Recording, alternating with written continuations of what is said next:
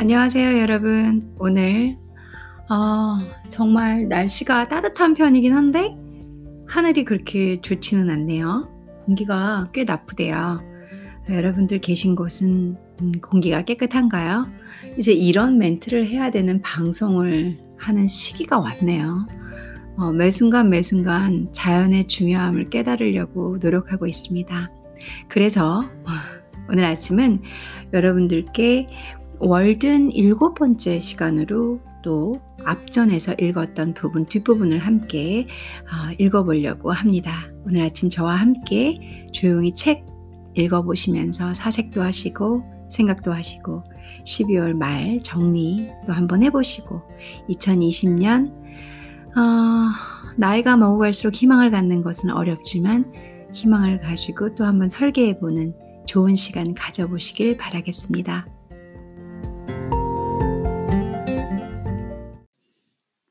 지난번에 64페이지까지 읽다가 어, 중간에 멈췄었습니다. 64페이지 하반부 다시 한번 읽어보겠습니다.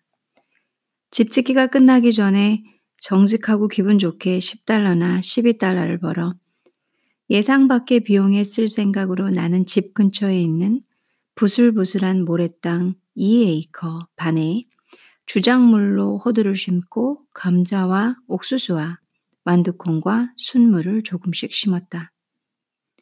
그 땅은 모두 11에이커나 되는데 주로 소나무와 히코리 나무가 자라고 있으며 전해의 1에이커당 8달러 8센트에 팔렸다. 한 농부는 그 땅이 시끄러운 다람쥐나 기른다면 몰라도 아무짝에도 쓸모없다고 말했다. 나는 그 땅의 비료라고는 전혀 주지 않았다.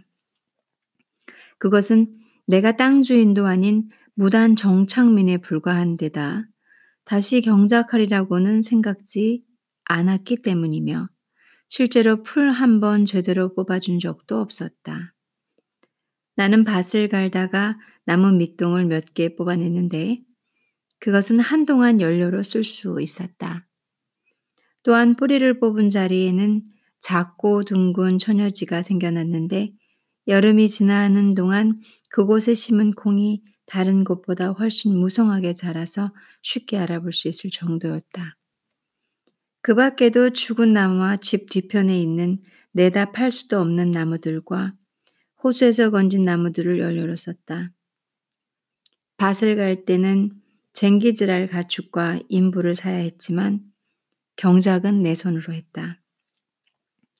첫 해의 농사 비용으로 지출한 돈은 도구와 씨앗과 품삯으로 14달러 72센트 남짓 들었다. 옥수수 씨앗은 거저 얻었다. 사실 옥수수는 많은 양을 심는 게 아니라면 그다지 돈이 들지 않는다.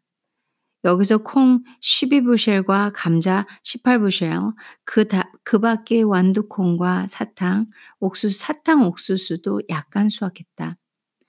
노란 옥수수와 순무는 시기가 너무 늦어서 수확을 거두지 못했다. 내가 농사로 번 총 수입은 23달러 44센트였다.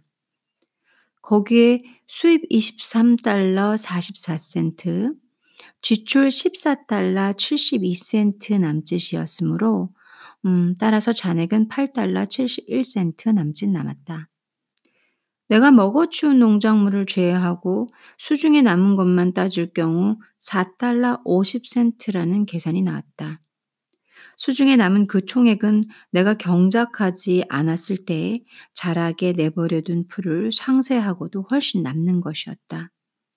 모든 점을 고려했을 때 요컨대 인간의 영혼과 오늘날이라는 시점의 중요성을 생각할 때 내 실험은 짧은 시간에 이루어진 것임에도 불구하고 아니 오히려 그런 일시적인 성격 때문에 그의 콩코드의 다른 어떤 농부보다도 나은 것이었다. 이듬해에는 한결 낮게 농사를 지었다. 왜냐하면 내게 필요한 땅 한 약 3분의 1 에이커를 내 손으로 경작했으며 두 해의 경험에서 농업에 관한 수많은 유명 저술들, 그 중에서 아서영의 것이 단연 최고인데, 어, 그 저술들에서 겁먹지 않고 알아낸 사실들 때문이었다. 그것은 만약 인간이 소박하게 살면서 자신이 농사 지은 것만 먹고 자신이 먹을 만큼만 농사 지으며 더 호사롭게 값비싼 데다 양도 얼마 되지 않는 식량과 바꾸어 먹지만 않는다면 몇 라드의 땅에 곡물을 재배하는 것만으로도 충분하다는 것. 그리고 그 밭을 가는데 소를 쓰는 것보다는 내 손으로 삽질하고 묵은 밭에 거름을 주는 것보다는 간혹 새 땅을 밭으로 쓰는 편이 훨씬 값이 싸게 먹힌다는 것. 그러고 나면 여름 내 시간이 날 때마다 틈틈이 농사를 짓기도 하면 된다는 것. 그리고 그럴 경우 오늘날의 농부들처럼 소나 말이나 돼지 따위에 얽매일 필요도 없다는 사실들이다. 나는 되도록 공정하게 오늘날의 경제 및 사회제도의 성패와 무관한 사람으로서 이 문제를 이야기하고 싶다. 내게는 나를 묶을 집도 농장도 없기 때문에 콩코드의 다른 어떤 농부보다도 더 독립적으로 곧잘 아주 기형적이라 할 수 있는 내 정신의 편향에 따를 수 있었다. 나는 지금 현재로도 이미 만족스러운 삶을 영위하고 있지만 그 점을 제외한다 치더라도 그래서 만약 내 집이 불에 타고 경작에 실패한다 하더라도 전만큼이나 넉넉한 삶을 누렸을 것이다.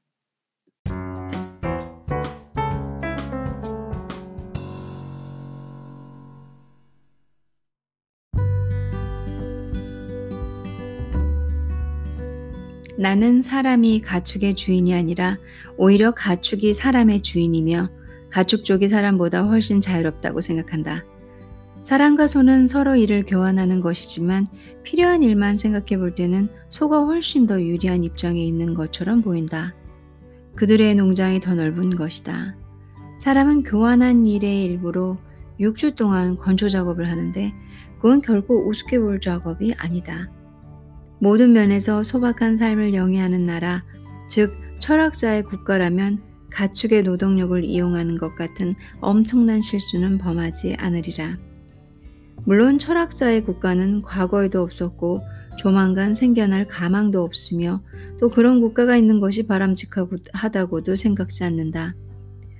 그러나 나는 그것이 내게 해줄 노동의 대가로 말이나 소를 깃들여 내 집에 하속시키는 따위의 짓은 하지 않을 것이다.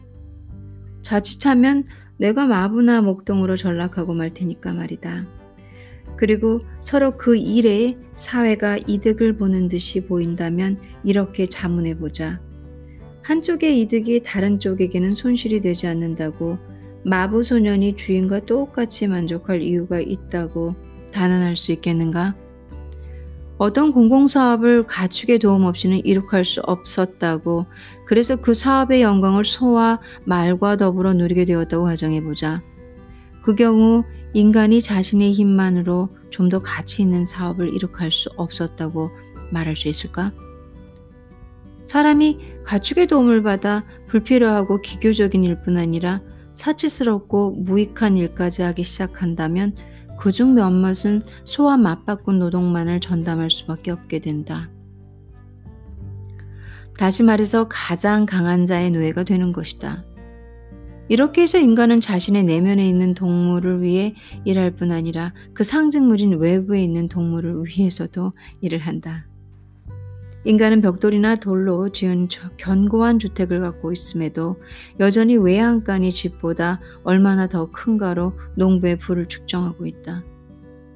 우리 마을에는 근방에서 가장 큰 축사가 있다고 하고 공공건물 역시 크게 뒤떨어지지 않는 편이지만 그럼에도 우리 카운티에는 종교의 자유라든가 언론의 자유를 위한 시설은 거의 없다시피 하다. 국가가 그 건축물로서가 아니라 심오한 사상의 위력으로서 스스로를 기념하면 안 된다는 걸까? 바가바드 기타야말로 동양의 다른 어떤 유적지보다도 찬탄할 만한 대상이 아닐까? 탑과 신전은 군주의 사치품일 뿐이다. 소박하면서도 독립적인 정신은 군주의 명령에 따라 일하지 않는다. 천재는 그 어떤 군주의 가신도 아니고 그 소재는 무시해도 좋을 정도의 작은 부분을 제외하면 금은이나 대리석으로 이루어져 있지도 않다. 그렇다면 무슨 목적에서 그토록 많은 돌들을 다듬고 있는 걸까? 나는 아르카디아 에도가 보았지만 거기에서 돌을 다듬는 광경은 찾아볼 수 없었다. 많은 민족들이 다듬어진 돌의 유물로 자신들에 대한 추억을 불멸의 것으로 만들려는 미친 듯한 야망에 사로잡혀 있다. 차라리 그러한 노고를 자신들의 품행을 둬야 하는 데 썼다면 어땠을까? 건전한 정신 한 조각이 달 만큼 높이 치솟은 기념비보다 더 기억할 만한 것이 많은 것이리라. 돌은 제자리에 놓여 있는 것이 보기 좋다. 태배의 웅장함은 한낱 천박한 웅장함에 불과하다. 삶의 진정한 목적과 거리가 먼 수많은 성문이 난 태배의 유족보다는 한 정직한 인간의 밭을 에워싼 얼, 얼마간의 돌담이 훨씬 더 눈에 띈다. 야만적이고 이교적인 종교와 문명은 웅장한 신전을 짓지만 기독교에서는 그런 일을 하지 않는다. 한 민족이 다듬은 돌의 대부분은 그것의 무덤에 쓰일 뿐이다. 그들은 스스로를 생매장하고 있는 것이다. 피라미드를 볼 때 그토록 많은 사람이 야심에 찬 어떤 멍청이의 무덤을 짓느나 평생을 바칠 만큼 타락할 수밖에 없었다는 사실 말고는 그다지 놀라울 것이 없다. 그런 자는 나일 강 속에 빠뜨린 다음 시체를 개들에게 내주는 편이 훨씬 현명하고 당당한 일이 왔으리라. 그 사람들과 무덤 주인을 위해 무슨 변명거리를 생각해 볼 수도 있겠지만 지금은 그럴 시간이 없다.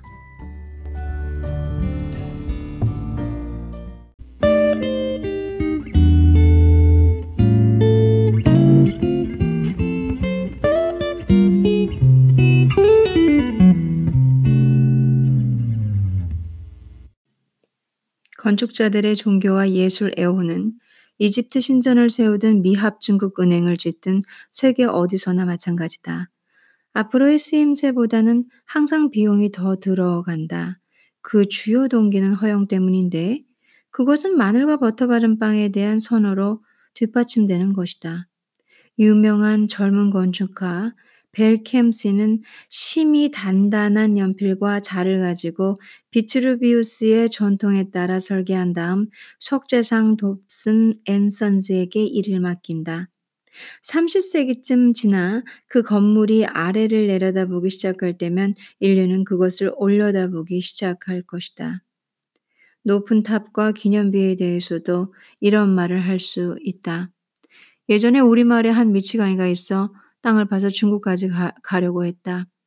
그의 말에 의하면 중국인들의 항아리와 솥단지가 덜컹거리는 소리가 들릴 지점까지 땅을 팠다고 한다.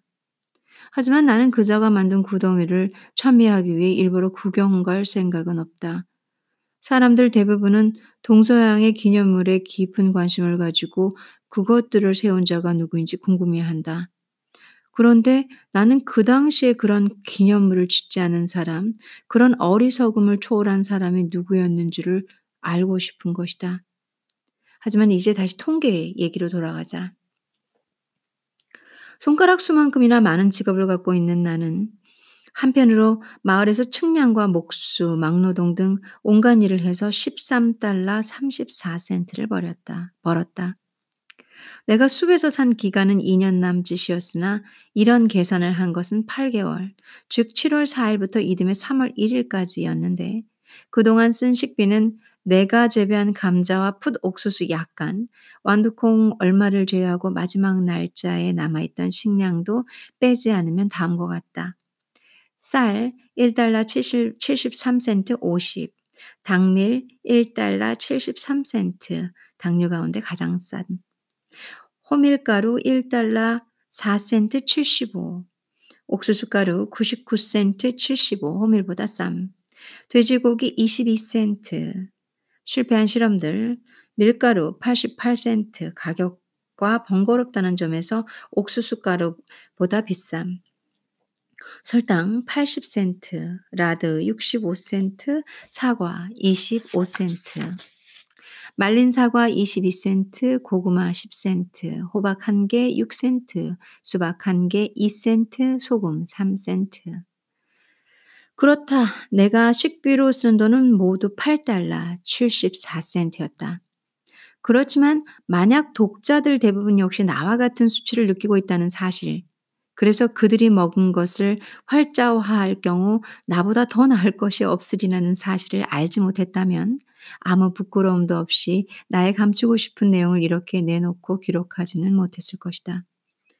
이듬해에는 종종 물고기를 잡아 식탁에 올려놓았고 한 번은 내 콩밭에 침입한 마못 한 마리를 잡아먹은 적도 있었는데 타르타르인들이라면 그것으로 그놈의 윤회가 달성되었다고 하겠지만 그건 실험적인 성격이 강했다. 사양내가 좀 나기는 했어도 그 순간에는 맛있게 먹을 수 있었으나 아무리 마을 정육점 주인이 손질한 것이라 해도 마못을 오랫동안 먹는 일은 그다지 좋을 것 같지 않다. 이 기간에 의복과 다른 잡비, 이 항목은 특기할 만한 것이 없다. 를 합하면 8달러 40센트 75였다. 기름 및 몇 가지 살림도구 2달러.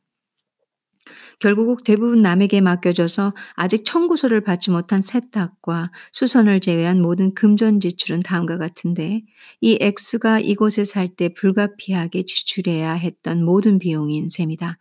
집, 28달러 11센트 남짓, 한 해 농사비 14달러 72센트 남짓, 8개월간의 식비 8달러 74센트, 8개월간의 의복비 및 기타 8달러 40센트 75, 8개월간의 기름 및 기타 2달러, 합계 61달러 99센트 75.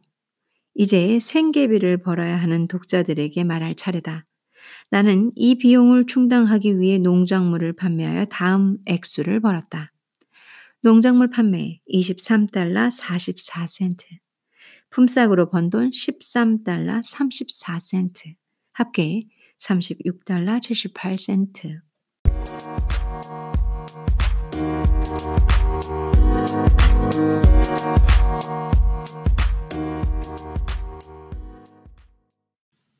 이 금액을 총 지출비에서 제하면 25달러 21센트 75라는 차익이 생기는데 이는 내가 처음 착수금으로 마련한 액수와 비슷한 것이며 앞으로 내가 지게 될 빚이 어느 정도인가를 파악할 수 있게 해주는 것이다.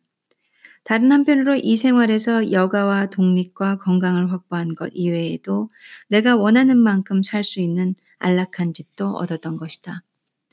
이러한 통계는 임의적이어서 얼핏 도움이 되지 않을 것 같지만 그건 나름대로 완벽하며 어느 정도 가치가 있다. 내 손에 들어온 것 중에서 장부에 기록하지 않은 것은 하나도 없다. 위의 계산에 의하면 식대만 산정할 경우 매주 27센트를 지출한 것이 된다. 이렇게 계산된 뒤 나는 거의 2년 동안 이스트를 넣지 않은 호밀가루, 감자, 쌀, 소금에 절인 아주 소량의 돼지고기와 소금을 먹었고 음료로는 물만 마셨다. 인도 철학에 그토록 매료된 내가 쌀을 주식으로 삼는 것은 당연했다.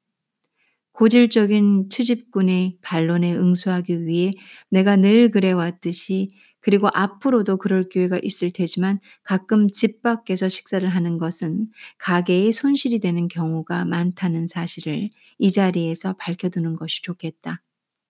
그러나 방금 말했듯이 집 밖에서 식사하는 일은 늘 있는 일이어서 이 글과 같은 비교적인 진술에는 그다지 영향을 미치지 않는다. 2년간의 경험에서 나는 이런 지방에서도 먹고 사는데 필요한 식량을 구하는 일이 믿을 수 없을 만큼 적은 노력이 든다는 사실을 알게 되었다.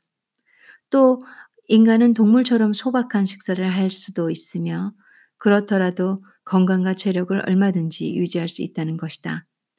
나는 단지 옥수수 밭에서 뽑은 쇠비름 포르툴라카 올레라키아를 끓여서 소금만 넣고도 여러 면에서 만족스러운 식사를 할 수 있었다. 여기다 라틴어명을 적은 것은 그 평범한 이름에서 맛볼 수 없는 향기 때문이다. 이성을 가진 사람이라면 한적한 날 평범한 점심 때 삶은 풋 옥수수에 소금을 쳐서 넉넉히 먹는 것 이외에 무엇을 더 바라랴. 내 식단이 조금이나마 다양했던 것은 건강 때문이 아니라 식욕 때문이었다. 그러나 인간이 종종 굶는 것은 꼭 필요한 식량이 없어서가 아니라 사치스러운 음식이 없기 때문이다. 자기 아들이 물만 마셨기 때문에 목숨을 잃었다고 생각하는 부인도 있다. 이제 독자는 내가 이 문제를 영양적 관점이 아니라 경제적 관점에서 다루고 있음을 알 테고 식품 창고가 넉넉하지 않더라도 감히 나와 같은 검소한 식단을 시, 시험해 보려고 하지 않을 것이다. 내가 처음 만든 빵은 순전히 옥수수 가루에다 소금만 넣은 것으로 그야말로 진짜 옥수수 빵이었는데 지붕널이나 집을 짓는 동안 생긴 목재 토막 한쪽 끝에 얹어 집 밖에서 구웠다. 하지만 그 빵에는 연기와 송진 냄새가 스며들곤 해서 음, 다음에는 밀가루빵을 만들어 보았다. 그러나 결국에는 호밀에다 옥수수 가루를 섞은 빵이 가장 굽기 쉽고 맛도 좋다는 사실을 알게 되었다.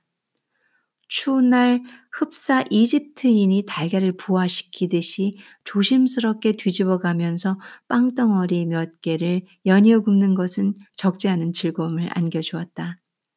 이 빵은 내 손으로 익힌 진정한 의미에서의 곡식 열매였으며 내게는 다른 어떤 값진 열매만큼이나 향기로워서 천에 싸서 되도록 오랫동안 보관했다. 나는 기왕에 알려진 문헌들을 참조해가며 인간이 야생나무 열매와 짐승 고기에서 벗어나 처음으로 이 부드럽고 세련된 음식에 손을 대기 시작했을 무렵 누룩을 넣, 넣지 않은 빵을 만들던 시절로 거슬러 올라가 제빵에 관한 고대의 필수 불가결한 기술을 공부했다. 그러면서 차츰차츰 쉰 반죽에서 우연히 발효 과정을 익히게 되고 그 후 갖가지 발효 방식을 거쳐 생명의 양식이라는 맛 좋고 감미로우며 몸에 좋은 빵에 이르게 되었다. 어떤 이들은 빵의 영혼, 즉 빵이 공기층을 채우는 영혼이라고 불리며 성화와도 같이 종교적으로 보존되어 온 효모는 병에 담긴 채 소중하게 메이플라워호에 실려 처음 이곳 아메리카로 건너와 그 임무를 수행하기 시작했고 그 영향력은 점점 부풀어 올라 곡식의 파도가 되어 이 땅 곳곳으로 퍼져 나갔다. 나는 그 엑기스를 정기적으로 충실하게 마을에서 얻어오곤 했다. 그러다 어느 날 아침 취급 방법을 깜빡한 나머지 효모를 가열하고 말았다. 이렇게 해서 우연히 효모라는 것이 꼭 필요한 것이 아니라는 사실을 발견한 셈이다. 내 발견은 종합적인 것이 아니라 분석, 분석적 과정을 거친 것이었다. 그 뒤로 나는 기꺼이 효모를 뺐는데 주부들 대부분은 진지하게 효모가 없이는 먹음직스럽고 건강에 좋은 빵을 만들 수 없다고 장담했으며 나이든 이들은 그랬다가는 생명력이 순식간에 고갈돼 버릴 것이라고 예언했다. 그러나 나는 효모가 빵을 만드는데 필수 성분이 아니라는 사실을 알고 있으며 1년 동안이나 효모 없이 빵을 만들어 먹었지만 아직도 이 땅에 멀쩡히 살아있는 것이다. 아무튼 그 결과 나는 주머니 속에 호모병을 호모병을 넣고 다니는 번거로움에서 헤어나게 되었다. 마개가 빠지면서 내용물이 쏟아져 당황했던 적이 몇 번 있었던 것이다. 요컨대 효모를 빼는 편이 훨씬 간단하고 품위도 지킬 수 있다. 인간은 다른 어떤 동물보다도 갖가지 기후와 여건에 쉽게 순응할 수 있는 것이다. 나는 빵에 탄산소다는 물론 다른 어떤 산이나 알칼리도 집어넣지 않았다. 내 방식은 기원전 2세기 무렵 마르쿠스 포르키우스 카토가 제시한 조리법을 그대로 따른 것처럼 보일 것이다.